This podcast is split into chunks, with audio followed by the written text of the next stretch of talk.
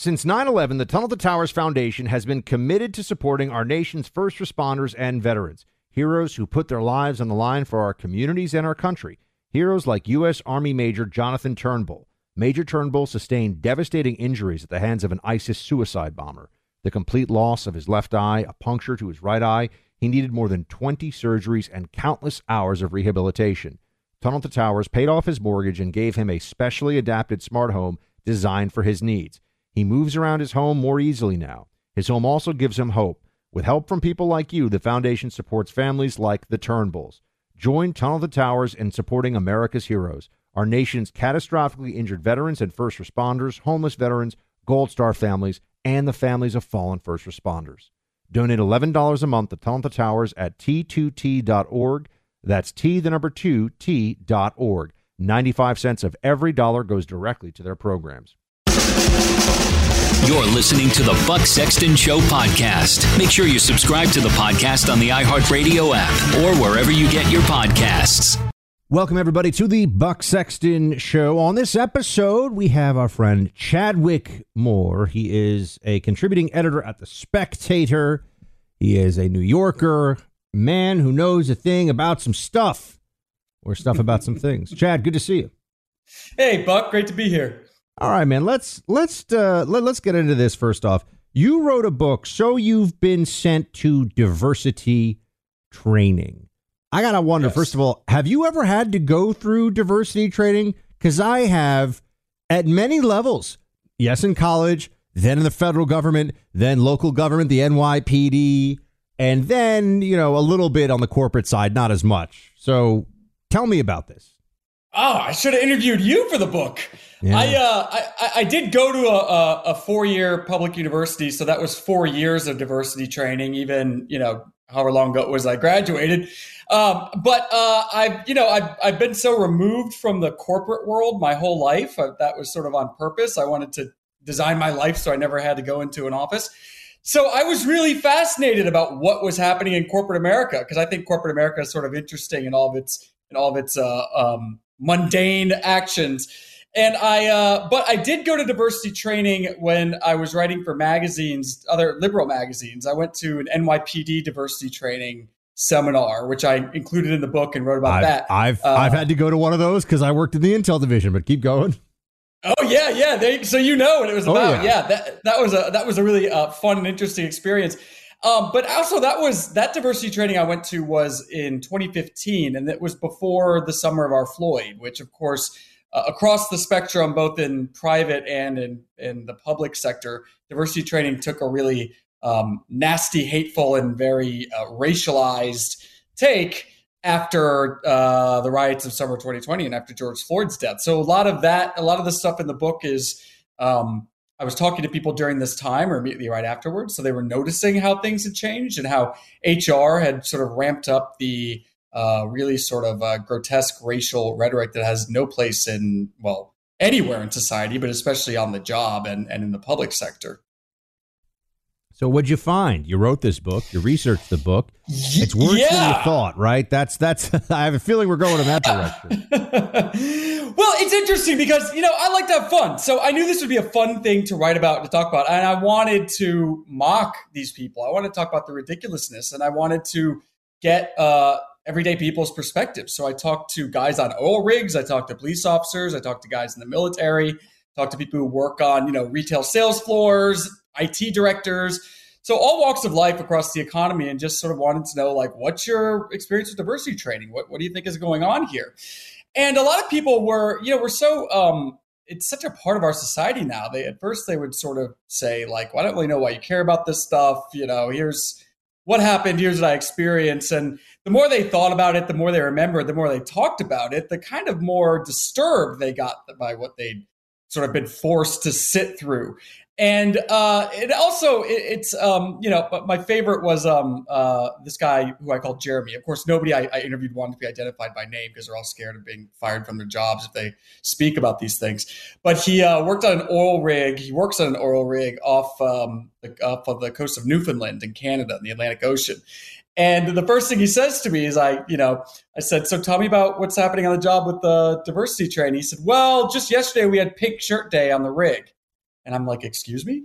Yeah, all these guys in the oil rig had to wear pink shirts for some diversity cause. And this was during COVID. So they handed out pink face masks. And then they had to take pictures of everyone in the pink shirts to send it to corporate because corporate, you know, it's the oil industry. So, of course, they're uh, in the crosshairs of Canada's Liberal government. The, uh, the resources minister of Canada is from that area. He's the representative from Newfoundland. So they really got to like, you know, cozy up the way that the oil industry in particular, and I documented this not just in Canada, but but around the world. One way the oil industry is is cozying up to liberal governments is through this diversity stuff. You know, there's uh, gay pride is very big uh, in the oil industry for these guys on oil rigs. They have to wear gay pride T-shirts in June and take a photo uh, the Canadian Resource Minister, who I just spoke about, this guy is in charge of, of course, handing out all the drilling contracts. Uh, he's openly gay, and it's a big deal for him. So when you start looking at things like that, that's just one example. You start to see really what corporate America gets out of all this stuff. You know, we talk about like why is corporate America so woke? Obviously, like the C-suite executives are probably conservative. They're probably conservative people, but yet they let their corporations go so completely blindly woke and then you start looking more into the political favors they're trying to gain gain from it, and it starts to make a lot more sense. You know, Chad, I, of course, to the detriment. From what I've seen in in the corporate world and also uh, in the administrative upper echelons in academia and and even within the federal government, you know, certainly there are there are people, there are many different levels of why the politically correct pressure, wokeness, whatever people want to call it, why it is uh, so powerful. And one of them is that it's really the only way like once one person on let's say the board of a company is a racial marxist let's say or a gender marxist uh, a woke person everybody else on that board lives in fear because that person wields a certain power that can destroy the reputation and possibly career of everybody else around them just just by that's the power that is wielded in these rooms so so yeah, you know, the CEO maybe is a capitalist, let's just say. And in some of these places that's not even really the case, but the CEO may be a capitalist. But if his chief marketing officer and certainly chief of, you know, diversity decides that that CEO is insufficiently devoted to the cause, can go to the board and say, "You guys either get rid of the CEO or you're all racist, bigoted and and in on it too, right?" And it's very hard to get for a lot of these places. It's actually hard to get fired the only way you get fired is by upsetting DEI in HR.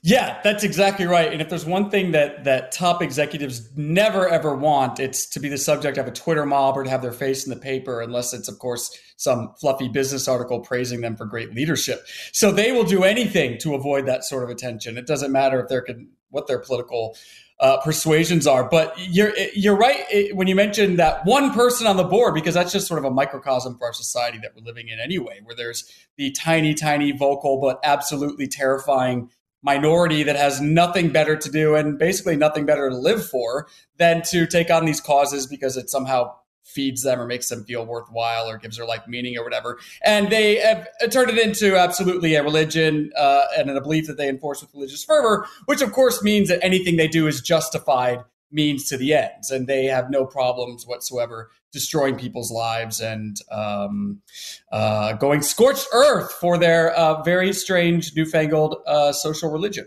Yeah, I'm fond of reminding people that in the uh, Russian you know, civil war in the beginning of the Soviet Union, you know, there were the Bolsheviks and the Mensheviks. The Bolsheviks took on the name majoritarians, essentially, uh, even though they never represented any majority of, of any part of the society, really. In fact, the Mensheviks would have had more popular support if anyone actually looked at what was going on in the country at the time.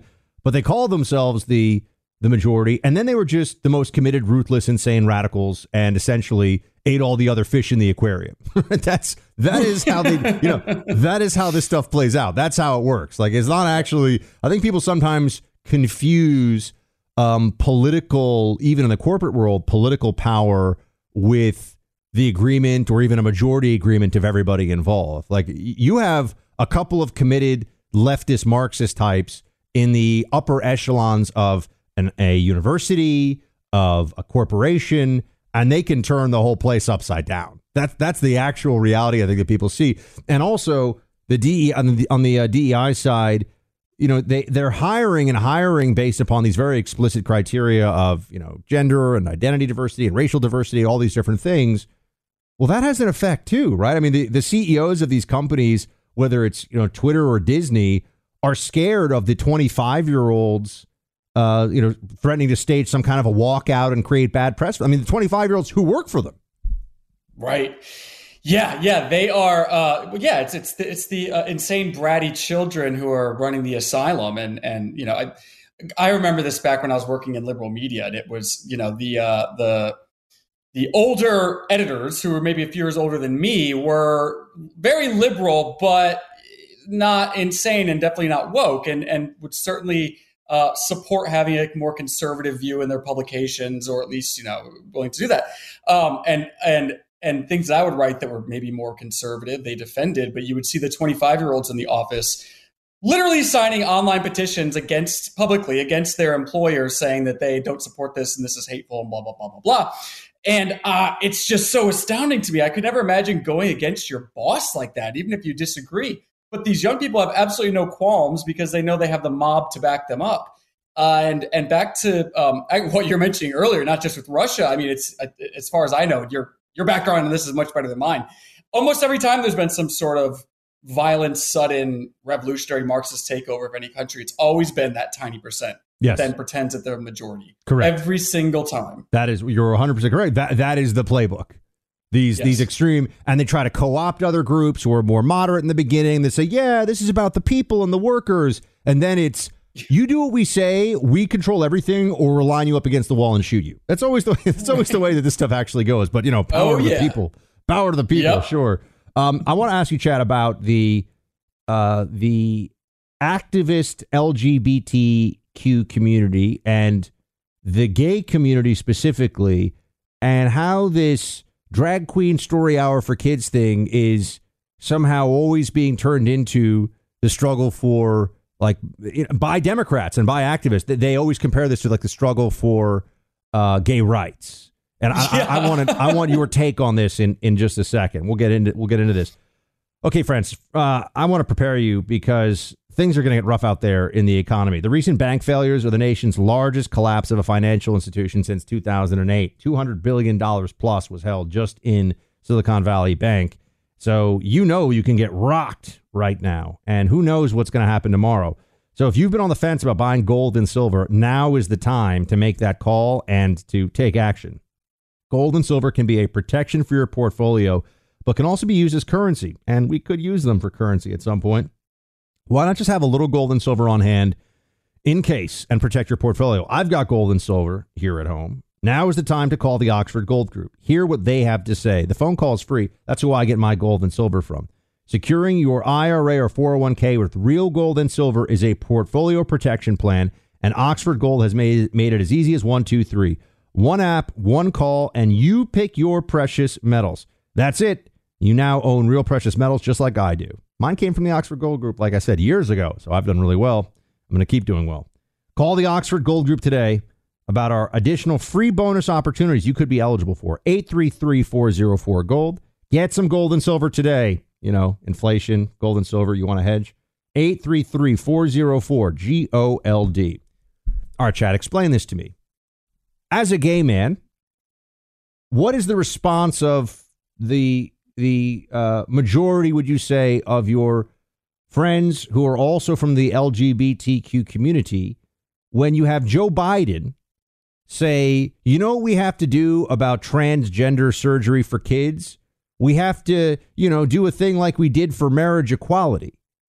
And I'm sitting here and I just, I'm like, a 13 year old having puberty blockers and a double mastectomy because she thinks that she's actually a man is a very different thing than two consenting adults who want to get married. I mean, I think whatever one thing, I think that's pretty straightforward. But there's always this effort to connect these things. Yeah, so the, the reaction of, of of the gays, you know, publicly is obviously uh, petrified silence because, of course, they're terrified of saying anything that goes against once again that vocal minority we were just discussing. But privately, um, it's horrifying. Any, I mean, not just any, I mean, any normal, sane person, and of course, there are plenty, not all, but plenty of, of normal, sane gay people would look at this on so many levels as the disgusting Joseph Mengele level experiment that it is on children, this transgender mutilation, mutilating, excuse me, of kids. One thing, though, that is sort of particular to the, to the gays that they uh, rarely, almost never would say in public, but absolutely 100% say in private, is this looks like conversion therapy. It looks like medicalized conversion therapy.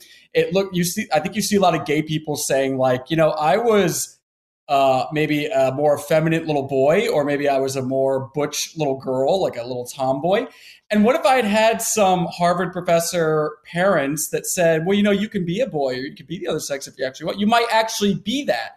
How would I have reacted? I probably would have said, oh, yeah, that sounds great. Yes, let's do it. And then absolutely, you know, uh, signed yourself up for a life of um, medical dependency and mutilation and sterility and, and everything that comes with that and psychological care. So it's really scary and disgusting on that end. You know, another thing that's interesting is the country in the world that performs the most sex change operations. Well, the second most, is Thailand. The, first, the country that performs the second most sex change operations is Iran, where of course it's illegal to be gay. They will kill you. And the reason for that is the government pays for sex change operations because they look at it as a cure for your homosexuality. Uh, so that's interesting when we're thinking about what's happening here uh, with the left with this whole it's it's so bizarre because the people who are pushing this stuff it's uh, it's it's mostly trans old trans activists who uh, started too late so they don't quite look the way they think that they should look think that if they had just started as children their lives would be perfect. And then you have straight people and particularly straight liberal moms that are really pushing this. It's almost like they want a little uh, transgender pet that they can show off at cocktail parties. They want to feel special and and unique and diverse by having this in their family. Maybe it's like a kind of Munchausen syndrome by proxy. I don't know. But you have these parents who are pushing this, and it's so pathetic and so strange. And you see these moms taking their kids to drag shows like they believe, and, and I truly think that they believe it's some sort of uh, civil rights crusade that they're embarking on by taking their children, their toddlers, to see half naked gay clowns dancing around to pop music. They almost think like they're marching on Selma or something. It's super strange, but the only thing that does, same with the trans stuff, the drag queen story hour, it hurts gay rights. It hurts gay people. You might have very conservative people who have no problem with gays. They got a gay neighbor, a gay hairdresser, who knows? No problem, live and let live attitude. But then you have this being forced upon society, and this becomes a face of gay now. You have to bring your kids to a drag show. And no one can support that. It actually creates uh, more discord and mis- more hatred, if there is any, towards the gay community. It, it's something. It's it's a truly bizarre and, and sick situation. I also think it's interesting that, like so many arguments made by the left and by the activist class of the left, um, they went from this isn't really happening. Why are you so focused on it? To now it's all over the place. I mean, the the attorney general for the state of New York Letitia James is sponsoring a drag queen story hour for children. Right? Yeah. Okay. So so we're no, we're way past this. Oh, why are you talking about it? It's not really a thing. No, no. They've made this a thing, and you know if if a normal like day, you know, if if a 35 year old woman wanted to wear fishnets and a thong and shake her butt in front of five year olds, literally, as we see in these videos and things, like four or five year olds with their parents, you know, there, I would think there was something deeply wrong with that woman. A man with like, you know, is is I mean, I can't with the the fishnets and like, you know, the man thighs and everything else, shaking his behind in front of small children, like this is grotesque. And and yet if you if you have any, pro- you know, Antifa has started showing up protecting these these things as well. I mean, this, this has become a central cause for the left. And what, what's amazing is that if you take it all the way up to the White House level, I mean, Joe Biden, Mister, like I'm a union guy from Delaware, centrist, moderate Democrat, grandpa, which is all bullcrap. But that's his whole. That was the whole branding pitch. He's on board with Drag Queen Story Hour for kids er, and for drag shows for children. Yeah, uh, um, and I keep finding myself thinking, you know, like, uh, like I love drag as adult nightlife entertainment. You know, I love uh yeah, I love the the the campiness and I love, you know, the ribaldry and I do think that you do have some talented drag queens out there. I know the, a lot of straight guys who really enjoy going to what Oh, they yeah, might it call can- it can be a lot of fun. cabaret with ladies that are not really much in clothing on and who dance. Sometimes people put Yeah. dollar bills, but they're adults. Right, of course. And and I just I well, I never thought I'd see either of these things in my lifetime. This bringing children into it is so sick and weird. I tried to grapple with like who are these drag queens that are doing this that would actually perform in front of children? And the best thing I can come up with is I mean, first if you watch the videos and you know anything about drag, like they're not they're, they're not the top of the totem pole when it comes to talent. They're kind of like the lower like booger drag queens. So there's that. They're probably really poor. They're probably like, oh, I need 50 bucks and these uh this library is gonna pay me to show up. They're probably uh, extremely low IQ. They're not very smart people. But also in their mind, I I I, I can't. I, I'm going to give the benefit of the doubt and say that they're not all pedophiles. And I know that a lot on the right, it's this whole rhetoric against grooming, which is you know a very real real thing, especially we see a lot of teachers. I have to believe that they're not all pedophiles and they're just sort of stupid and poor. And also, I would think that they have some thing in the back of their mind they think that there's some gay kid in the room that's going to see them and then feel more comfortable. So they think they're doing some sort of good service. Or they also justify it on the grounds of, well, I'm sort of dressed like Beyonce would be dressed, and they probably see Beyonce doing this on TV, so it's fine.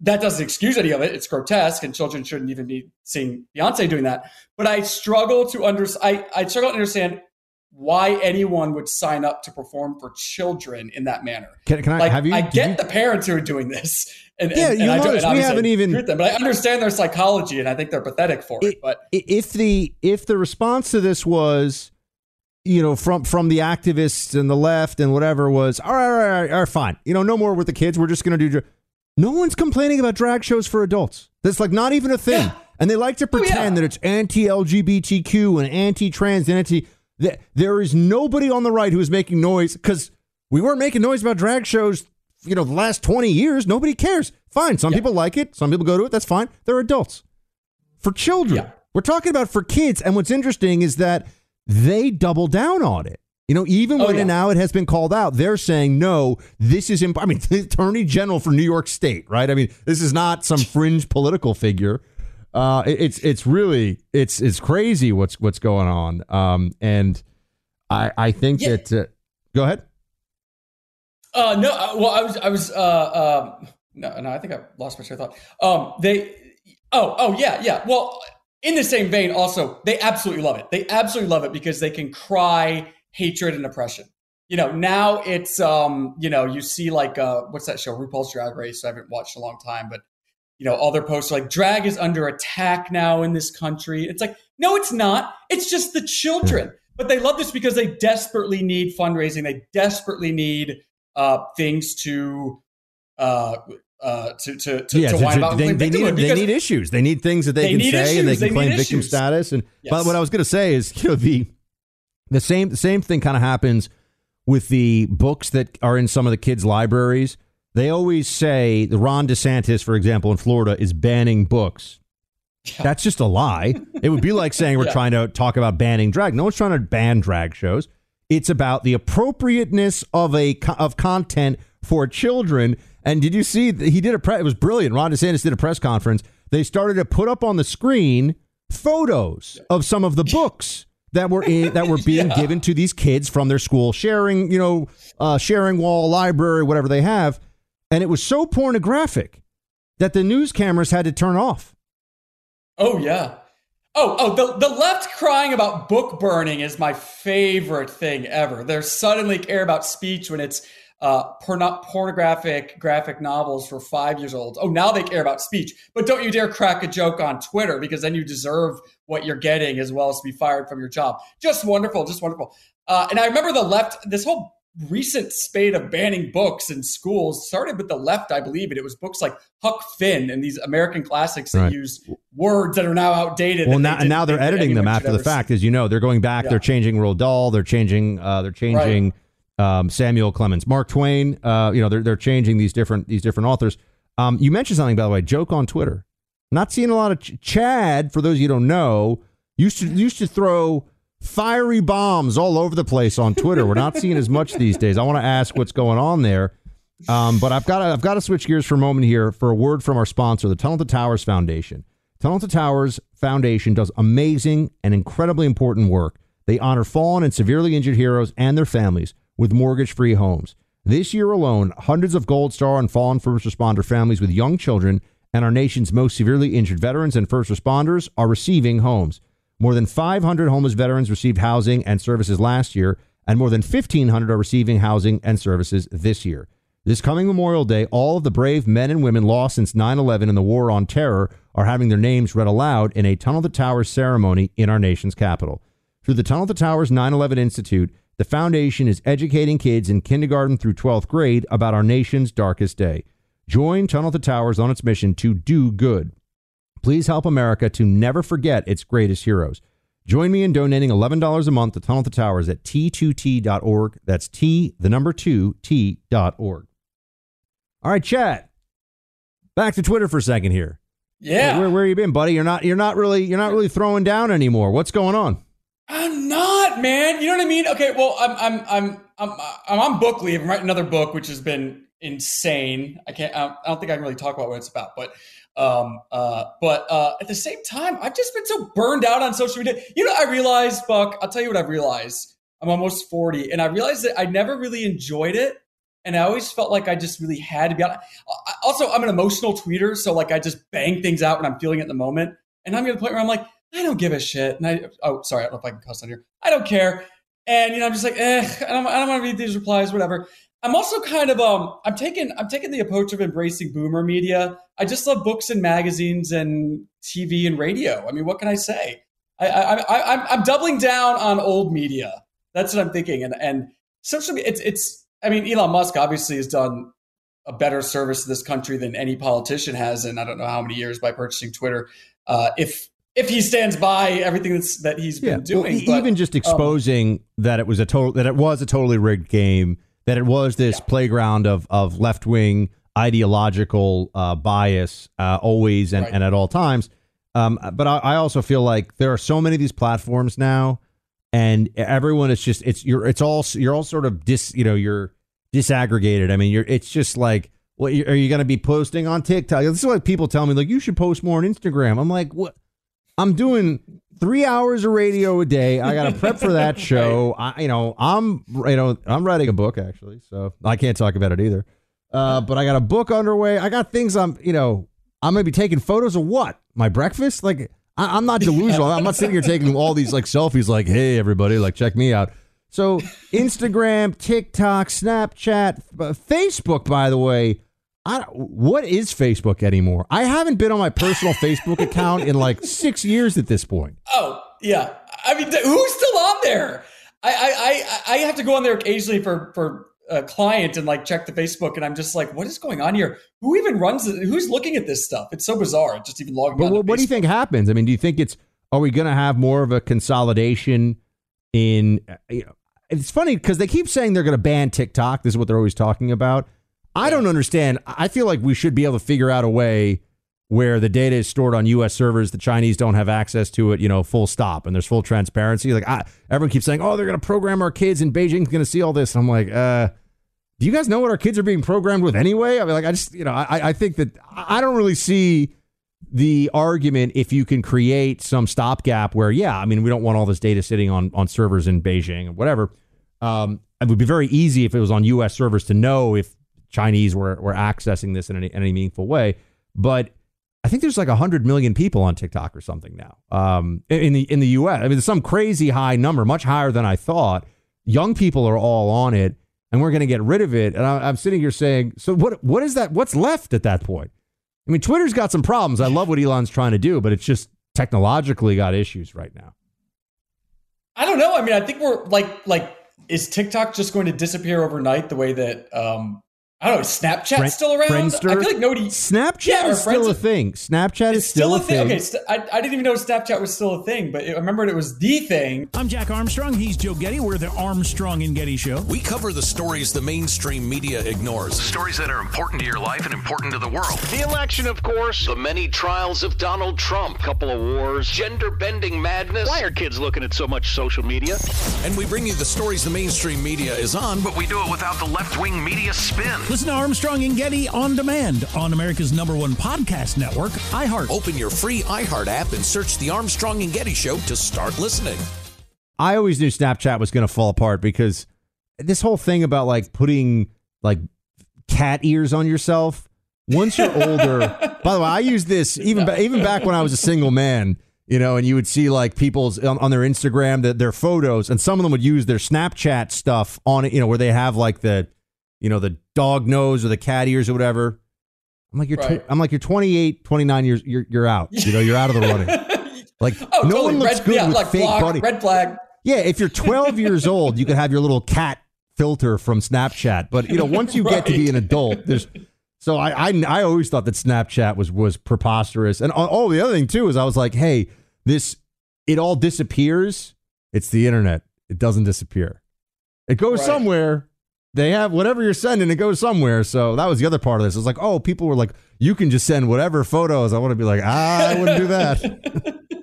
yeah, yeah. Oh, don't worry, it's gonna be totally gone. No one's storing Yeah. it somewhere to blackmail you later. So yeah, no, I, I just I, I wonder, you know, I feel like we, we've had in some ways, it's almost like we finally broke into the party here. You know, we finally got past the bouncers for social media on the right after being really shut out for the last few years.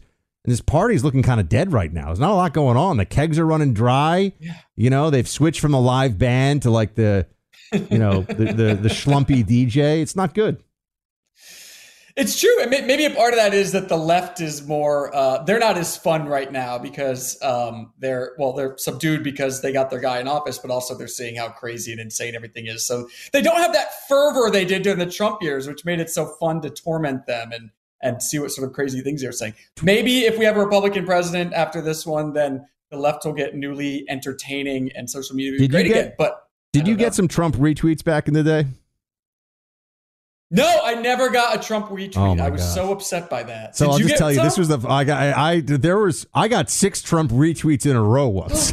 so it was like Oh. a, it was like my Trump's Twitter feed was just Buck Sexton, and and it was funny because I remember I got like weird text messages from people who I don't know from work anymore, you know, from from media world anymore, whatever. Like high school classmates were like, "Hey man, like I guess the big guy really like you know." And I was sitting here, I was like, "What is this?" But the best part of it was that in the, the, that was the high point of Twitter in a lot of ways. Even though the left was cheating and doing all kinds of stuff, and they used it to steal the election, that's a whole other conversation. But the one of the high points of it was that if you got in the Trump, even if you didn't get a retweet from him, but if you just kind of got into that like Trump hashtag world, all of a sudden some like uh, third tier actor from like 1994 that you saw in some B action movie would be like talking smack to you. You're like, wait, you? like, like, Yeah. How, how did this happen? Like the guy from one of the guys from one of those SVU shows was like, yeah, like maybe if you actually loved your country, bub. And I'm like, wait, what? I was like, aren't you like, uh, Yeah. aren't you like, you know, de- de- detective, you know, Spicoli or something? Like what? Like how did this happen? I remember when I got like a, a retweet or a follow from not so not not a mean one, but a nice one. I guess it went from Kato Kaelin. Oh yeah, Remember from the OJ trial. oh trial? Kato, love Kato the Kaelin is awesome, man. He loves like, my Twitter, Kato Kaelin, amazing. Yeah, Yeah, yeah, no, that was Kato one of my Kaelin's like great. like childhood. Dude. Yeah, I, I yeah, had, I mean, he's uh, he's obviously well established in conservative circles, but through Twitter, I got to know um, Kevin Sorbo because I used to love the Hercules Legendary Oh, yeah. Journey shows when I was a, when I was a kid. I thought that was a lot because I love Greek mythology. Um, some other fun ones like other Twitter people. I mean, James Woods. James Woods is one of the only people who on Twitter. I mean, I, I'm like I'm agreeing with all of his tweets, but sometimes I'm kind of like, oh, that's like a that's like a curb stomp. Like ah, like it hurts to watch that. You know, you know they have some of those videos where like a you know like a, a, a gymnast will fall a certain way or something, and they just like and you're just or, or even more skaters. A skater will you know hit the rail, and you just Or like those just- gym videos where they break an arm like mid curl, like some of, some of the bicep James. Woods Yeah. tweets against the libs. I, I just felt bad for the libs. I was like, oh man, he he goes he went he went rough in the paint. Like that's a guy that threw some elbows back in the day. So anyway, I mean, Twitter there's used to be so kind of there's fun. so much talent on Twitter. There's so many people who are so good at Twitter that it is an amazing thing. Definitely, you know what I mean? I hope they Uh, bring it back so- and, and it gets to be I fun like it too. like it used to be. It's got all these problems now, but we'll see. But Chadwick will come back if it's fun. Maybe he'll make it fun. Where should everybody go to find your book? Uh, unfortunately, Amazon. Uh, I know a lot of people have a problem with that, but that's where it is. It wasn't my decision. Uh, so you go to Amazon. So you've been sent to diversity training. You can find my columns at spectatorworld.com or all things me on my website, chadwickmoore.com. Chadwick, you're a good man. We'll talk to you again soon. Thanks so much. You're the best, Buck. Thank you. Since 9 11, the Tunnel to Towers Foundation has been committed to supporting our nation's first responders and veterans, heroes who put their lives on the line for our communities and our country. Heroes like U.S. Army Major Jonathan Turnbull. Major Turnbull sustained devastating injuries at the hands of an ISIS suicide bomber. The complete loss of his left eye, a puncture to his right eye, he needed more than 20 surgeries and countless hours of rehabilitation. Tunnel to Towers paid off his mortgage and gave him a specially adapted smart home designed for his needs. He moves around his home more easily now. His home also gives him hope. With help from people like you, the foundation supports families like the Turnbulls. Join Tunnel to Towers in supporting America's heroes, our nation's catastrophically injured veterans and first responders, homeless veterans, Gold Star families, and the families of fallen first responders. Donate $11 a month to Tunnel to Towers at t2t.org. That's T, the number two, T.org. 95 cents of every dollar goes directly to their programs.